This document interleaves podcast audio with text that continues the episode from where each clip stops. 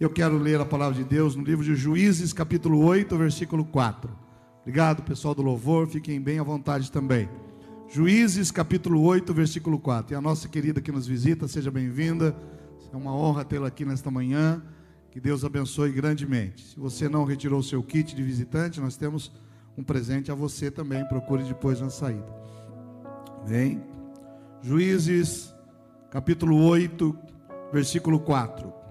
Nós estamos falando aqui de um grande personagem da história bíblica, um homem que a princípio era um homem medroso, era um homem reticente, era um homem que quando Deus chamou, o chamou, ele estava trabalhando no campo, e ele fez provas com Deus, disse: Senhor, se for mesmo, Senhor, eu vou colocar aqui um couro aqui no chão, deixa eu fazer uma prova se o Senhor está falando comigo mesmo, porque ele era um homem medroso.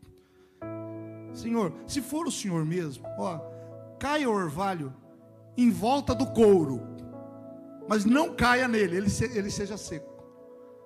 Deus disse: tudo bem. E assim aconteceu.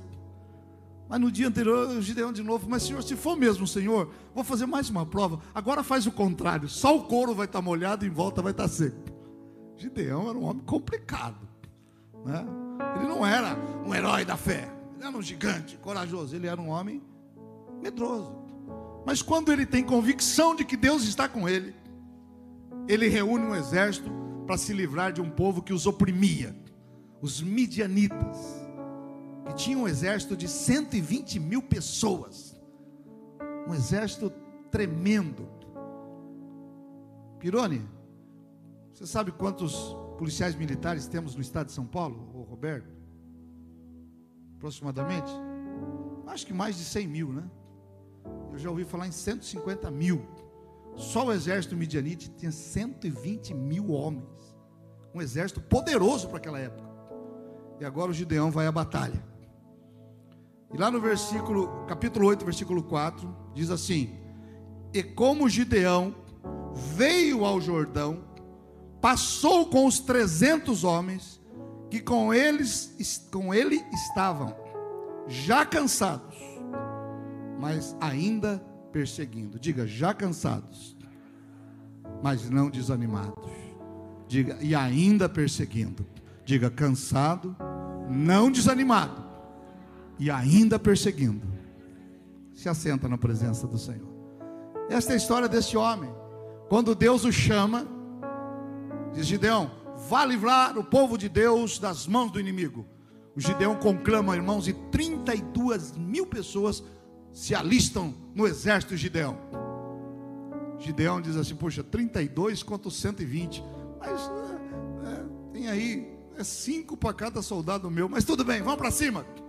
Quando Deus chega e vê aqueles 32 mil homens, ele diz assim: Gideão, tem gente demais. Mas como, Senhor, tem 120 mil do outro lado? Tem gente demais. Se esse povo vencer a batalha, Está lá no capítulo 7, versículo 2: Disse o Senhor: Muito é o povo que está contigo, para eu dar os midianitas às suas mãos, a fim de que Israel não se glorie contra mim, dizendo: Foi a minha mão que me livrou. Deus falou assim: tem muita gente, se eles ganhar com 32 mil, eles vão dizer assim: não foi Deus, fomos nós que vencemos a batalha. Deus fala assim: fala para os covardes quem está com medo, embora. O Gideão sabia, ele era um homem que tinha sido covarde. Mas se eu falar isso, bom, vai uma meia dúzia embora. Quando ele fala isso, irmãos, 22 mil vão embora. Ele fica com 10 mil. Mas 10 mil ainda é bastante, né? Dá um volume legal, né? Deus fala, Gideão, ainda tem muita gente. Mas Senhor, tem 120 mil do outro lado. Se eles ganharem, eles vão achar que foram eles. E eu não quero que você ache que ninguém ache que a vitória vem das suas próprias mãos.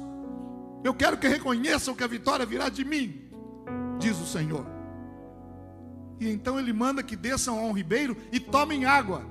Manda todo mundo tomar água. Aquele que soltar a espada, a lança e descer, pegar a água com a boca, tira fora. Aquele que com uma mão tomar a água e com a outra estiver atento, segurando a espada, separa do lado. Resultado, irmãos, sobraram 300. 300. De 32.300 enfrentaram aquele exército. E foi uma batalha terrível, terrivelmente fácil.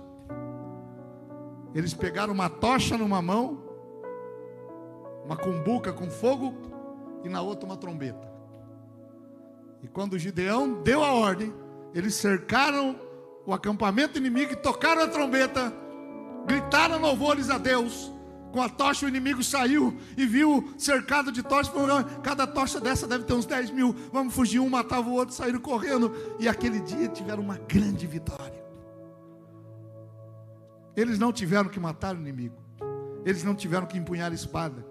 Eles empunharam a trombeta e a, e a tocha e gritaram: Por Deus e por Gideão! E aqueles gritos que ecoavam, e o inimigo foi desbaratado. Mas 15 mil deles fugiram. Os reis que governavam aquele povo fugiram. E aí então sai o Gideão perseguindo. E chega numa cidade e diz para aquela cidade, ou o que nós lemos aqui: Olha, nós estamos cansados mas ainda estamos perseguindo. Passa por uma cidade, eles pedem pão e água, a cidade não dá. Gideão diz assim: ó, quando eu voltar, depois que eu, eu matar os inimigos, eu vou voltar aqui, eu vou dar uma surra em vocês com espinhos do deserto. Eu vou arrancar umas plantas do deserto e eu vou bater em todos vocês. E vai embora. Chega numa próxima cidade, ele pede pão e água para os 300 que estão com ele. E a cidade não dá. Não, não vamos dar. Vá que esse inimigo ainda volte contra nós. Gideão fala: Pois ó, quando eu voltar da minha vitória, eu vou voltar aqui e vou derrubar essa torre, essa fortaleza que vocês têm aqui. Eles tinham uma torre forte, torre de vigia, que eles olhavam. Eu vou voltar aqui e vou derrubar essa torre. E a Bíblia diz que Gideão continua. Eles estão cansados, mas não estão desanimados. Eles estão exaustos, mas não estão desanimados. E eles vão atrás daqueles 15 mil. E eles matam aqueles 15 mil. Eles destroem aqueles 15 mil. E agora ele tem um retorno. Ele volta e derruba a torre, mata os líderes principais daquela cidade. Vocês não me ajudaram na ida. Agora vocês vão pagar o preço. E passa na outra cidade, ele tira aqueles espinhos do deserto, plantas espinhosas, e ele surra os líderes, e ele surra aquela cidade, deixando a carne exposta. Às vezes a gente canta uns hinos, né, irmão, que são de adoração. Tem outros hinos que a gente canta que são hinos de vingança, né? Tem uns hinos que a gente canta que são de vingança, né? Quem te viu passar na prova e não te ajudou. Quando... Ah, se não me ajudar. Gideão falou mais ou menos isso. Deus, eu passei para a prova e aquele povo não me ajudou. Agora vão estar tá lá na plateia e eu vou estar tá no palco. Gideão cumpriu a palavra. E Deus repete o que ele disse a Gideão, em outras palavras, porque a Bíblia ela se conversa, ela se fala. Lá no Novo Testamento, depois que Gideão passa por tudo isso, ele pacifica o país, ele vira o juiz daquele país. Não havia reis nesse tempo, eram juízes. E Gideão, a Bíblia diz que ele tem uma vida longa, ele tem 70 filhos. Olha que homem profícuo, né? Olha que homem produtivo. 70 filhos. E agora nós vemos lá no, no Novo Testamento, no livro de 2 Coríntios, capítulo 4, verso 8 e 9 algo mais ou menos que expressa o mesmo sentimento que Deus disse a Gideão. Segundo Coríntios 4, versículo 8 e 9, preste atenção. Nós temos, porém, este tesouro em vasos de barro. Bata no peito e diga assim: Eu sou um vaso. Agora diga de barro. De novo, diga: Eu sou um vaso de barro. Paulo diz: Temos, porém, este tesouro em vasos de barro para que a excelência do poder seja de Deus e não de nós. Toda pessoa, irmãos, quando ela passa por um período de bênção, de vitória, de conquista, há uma ponta de sentimento que diz assim: Eu sou o cara, eu sou fera, eu sou o máximo. Nós temos a tendência de culpar a Deus pelos problemas e exaltar a nós pelas conquistas. Esse é um sentimento que nós devemos combater. Deus diz: Eu coloco excelência em vaso de barro, eu coloco poder em vaso de barro, eu coloco inteligência em vaso de barro, eu coloco autoridade em vaso de barro. E a pessoa que por ter a autoridade de Deus, ela acha que é ela. Eu tenho autoridade, eu faço, eu aconteço, eu construo, eu venço. A Bíblia fala sobre homens como Nabucodonosor que ele entendeu isso e foi Deus o fez pastar capim, o rei, o grande conquistador.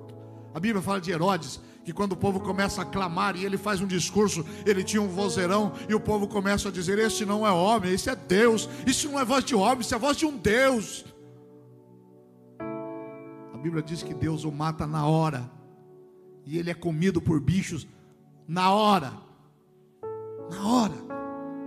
Porque a excelência de Deus está num vaso de barro. Por isso que às vezes não entendemos como alguém é tão usado por Deus e de repente aquela pessoa cai, ela tem uma queda, ela tem um problema, ela tem uma dificuldade. E às vezes tem gente que se escandaliza, irmão. Você nunca deve se escandalizar quando alguém peca. Por quê? Porque, primeiro, que a sua confiança não está no homem, está em Deus. Segundo, que nós somos vasos de barro, sujeitos ao erro. Paulo está dizendo isso.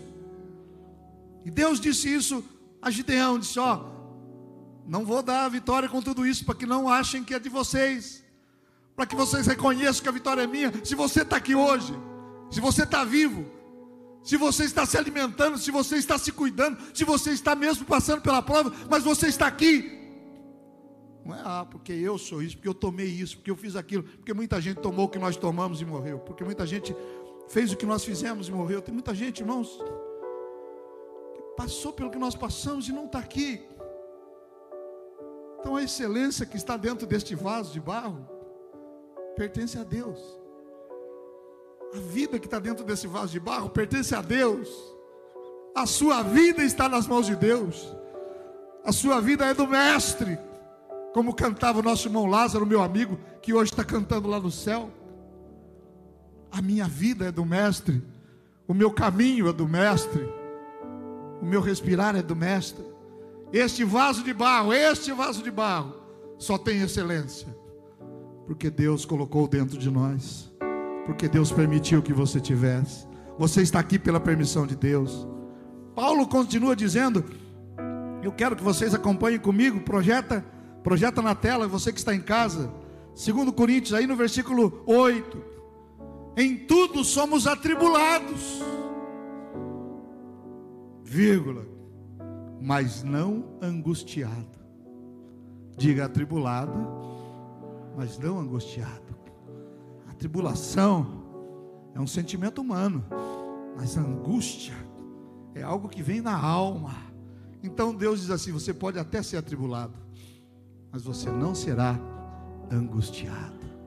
Continua Paulo dizendo assim: ó, você pode ser perplexo, mas não desanimado a perplexidade, todos nós vivemos. Puxa, estou perplexo, aconteceu isso, aconteceu aquilo. Olha que fato, olha que, que coisa chocante. Perplexidade, sentimento humano, mas não o desânimo. Porque Jesus disse: Vinde a mim os que estão desanimados, e eu lhes darei bom ânimo. O Senhor Jesus disse: Tem de bom ânimo, eu já venci o mundo. Paulo vai elencando, e agora ele fala outra característica: ele diz: perseguidos mas não desamparados. Você pode estar passando por uma perseguição, abatidos, mas não destruído. Sabe por quê, meu irmão? O vaso pode ser passando por essas lutas, mas a excelência de Deus que está dentro do vaso, ela se mantém intacta. Você é um vaso. O vaso às vezes é bonito, às vezes é feio, às vezes tem umas trincas, às vezes é de barro, às vezes é de ouro, às vezes é ornamento. Tem vaso que é para honra, tem vaso que é para desonra. Você tem vaso na tua casa lá no banheiro que é para desonra. Tem vaso de todo tipo. A Bíblia fala isso. O vaso é humano. Foi feito de barro. Mas a excelência que está dentro do vaso é de Deus. O vaso pode estar atribulado, Mas a excelência que é você dentro do vaso não estará angustiado. O vaso pode estar perplexo, mas a excelência que está dentro do vaso que é você não estará desanimado. O vaso pode ser perseguido, mas você não será desamparado. O vaso pode estar abatido, mas você não será destruído, porque Deus está dentro de você e é Ele quem peleja por você. E ó, não é para que você se vanglorie da sua força, da sua sabedoria, da sua inteligência, da sua estratégia. Deus diz: Eu vou dar vitória ao fraco, eu vou dar vitória ao pobre, eu vou dar vitória ao inculto, eu vou dar vitória àquele que não tem, para que todos saibam que sou eu quem cuida do meu povo, que sou eu quem cuido da sua família, que é Deus quem cuida da nossa família, que é Deus quem cuida da nossa vida, é Deus quem cuida da nossa saúde. Nós podemos fazer a nossa parte, ah, mas se não for o Senhor, se não fosse o Senhor ao nosso lado, nós já teríamos sido consumidos. Ora, diga Israel, se não fora o Senhor. Esta excelência em vaso de barro, irmãos, é um mistério tão grande que faz com que a gente se conecte ao Criador do universo, ao Deus dos deuses. Ontem, mais uma excursão chegou à estação espacial, a próxima agora vai para Marte descer um robozinho lá em Marte. Eles já uh, soltaram um drone na atmosfera de Marte. O homem está se preparando para a conquista do espaço. Quando eles chegam lá, eles vão ver que Deus já estava lá. Ele é tão grande que ele ocupa todas as galáxias do universo, todos os mundos. Mas ele é tão especial que ele cabe dentro do seu coração. E você pode estar passando pela luta mas você não está destruído, você não está batido, você não está quebrado, porque há um vaso, dentro desse vaso, a excelência de Deus, a presença de Deus. Quando você tem Jesus na tua vida, irmão, vem a luta que vier, por mais que você ache que não vai suportar, a Bíblia diz que Deus não permite uma luta maior do que a sua prova pode suportar. Se você está passando por uma prova grande, uma luta grande, você pode estar até atribulado, mas você não vai ter aquela angústia que tem os que não conhecem Jesus. Você pode até estar perplexo, assustado, mas não estará desanimado. E se nesta manhã você chegou aqui de forma diferente, você vai sair daqui de cabeça erguida para enfrentar os desafios que a vida está lhe oferecendo. Olha o que diz Gideão: nós estamos cansados, mas continuamos perseguindo. Não é pecado ficar cansado mas parar de perseguir a sua bênção, a sua vitória, o seu Deus, perseguir no sentido de buscar, abandonar a casa de Deus. Oh, irmãos, esse tempo está mostrando muito isso. Quem é de Deus, quem não é? Gente que está abandonando a fé, gente que está abandonando a família, abandonando os filhos. Aumentaram os divórcios, aumentaram as, as pessoas que pararam de ir na igreja, aumentaram as pessoas que estão se suicidando, violência doméstica, violência em casa. Porque esse tempo está mostrando, irmãos, a firmeza que você tem em Deus. Não dá para recorrer, não dá para sair, não dá para fazer isso, dá para aquilo, mas ninguém pode me impedir de orar. Ninguém pode me impedir de louvar a Deus. Ninguém pode me impedir quando eu estou lá meio triste, acordei, em vez de eu colocar lá no, no, num filme qualquer que não vai glorificar, eu posso pôr na minha televisão um hino, um clipe. Que coisa linda, né? Todo dia chega para a gente 10, 15, 20 hinos Elisângela, acho que ela fica o dia inteiro mandando hino para a gente, né? O grupo da velha guarda da igreja é hino em cima de hino e a gente ouve. Se a gente está triste, começa a ouvir um hino. E a nossa alma se comunica com Deus. E aquilo que era para ser uma derrota, Deus transforma num aprendizado. Nós sairemos melhor da prova. Nós sairemos melhor da luta. O ferro se afia com ferro. Você está sendo afiado por Deus. Você está sendo afiado na palavra, no aconselhamento, na luta. Quantas pessoas têm te procurado e você tem a oportunidade de dar um conselho, de dar uma palavra de Deus, algo que você ouviu na igreja, algo que você ouviu numa live, algo que você leu, algo que você buscou. Você está sendo afiado. Você vai sair dessa crise melhor do que entrou. Hoje estamos encerrando o jejum, e o jejum fala de perseguir bênção. Daniel orou e não teve resposta. Ele falou: Eu vou abrir um jejum Por 21 dias, Daniel perseguiu uma benção. Depois de 21 dias, irmão, sem comer, manjar. Ah, faz 21 dias que eu não tomo um cafezinho, irmãos. Lá em casa a gente combinou de todo mundo tirar a mesma coisa, né? Para um não tentar o outro. Mas tem uns abençoados em casa que não tiraram o café. Ah, eu não vou tirar café. Café não faz falta para mim. Eu vou tirar arroz. Arroz não faz falta para mim. Aí quando você está lá, depois de 20 dias de jejum, você até põe o cafezinho na xícara, ela vai chegando na boca, fala, oh, meu Deus, eu estou de jejum. Mas eu estou perseguindo uma benção. Ah, vamos tirar um refri, aquela coca geladinha, derramar, a gente tirou Coca-Cola. Aquela carne vermelha. Aquele pãozinho quente. Irmão, eu tirei pão. Ah, mas quando eu vejo aquele cheirinho de pão saindo do forno, assim, as lombriguinhas pulam tudo lá dentro, assim, ai meu Deus, dá pão, dá pão. É porque dentro deste vaso, que é de barro, às vezes você tirou outro hábito, né? Um hábito. Isso é um sacrifício, sabe por quê, irmãos? Porque nós estamos cansados. Mas não, nós continuamos perseguindo. Não estamos desanimados. Diga, cansado, mas continuo perseguindo. Diga, persigo a bênção a cura, a salvação da família, a prosperidade, uma vida melhor. Diga, eu estou perseguindo. Gideão estava cansado, só 300 homens. Acabaram com 120 mil, agora tem mais 15 para acabar. Tem gente assim, ah, deixa os 15 para lá. Deus disse, não. Enquanto você não exterminar todos, você não volta.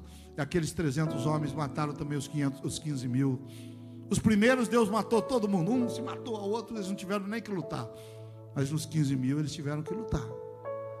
Tem bênção na nossa vida que é Deus que resolve. Não há o que se faça que resolva. Mas tem coisa que é sua, tem coisa que é minha. Vou ficar dormindo em casa, mas eu queria ser engenheiro. Seis anos de cinco, seis anos de estudo. Dia, noite, fazendo. Ah, eu queria ser médico. Cinco, seis anos, residência médica, noite sem dormir, aprendizado. Deus me dá sabedoria para passar no vestibular né? aquela, aquela jovem que chegou e não estudou, chegou no vestibular, tudo A, B, C, D, as respostas, ah, eu vou pôr tudo D, D de Deus, e seja o que Deus quiser. Levou bomba, não passou. a parte de Deus é me dar sabedoria, a minha parte é glorificar o nome do Senhor Jesus.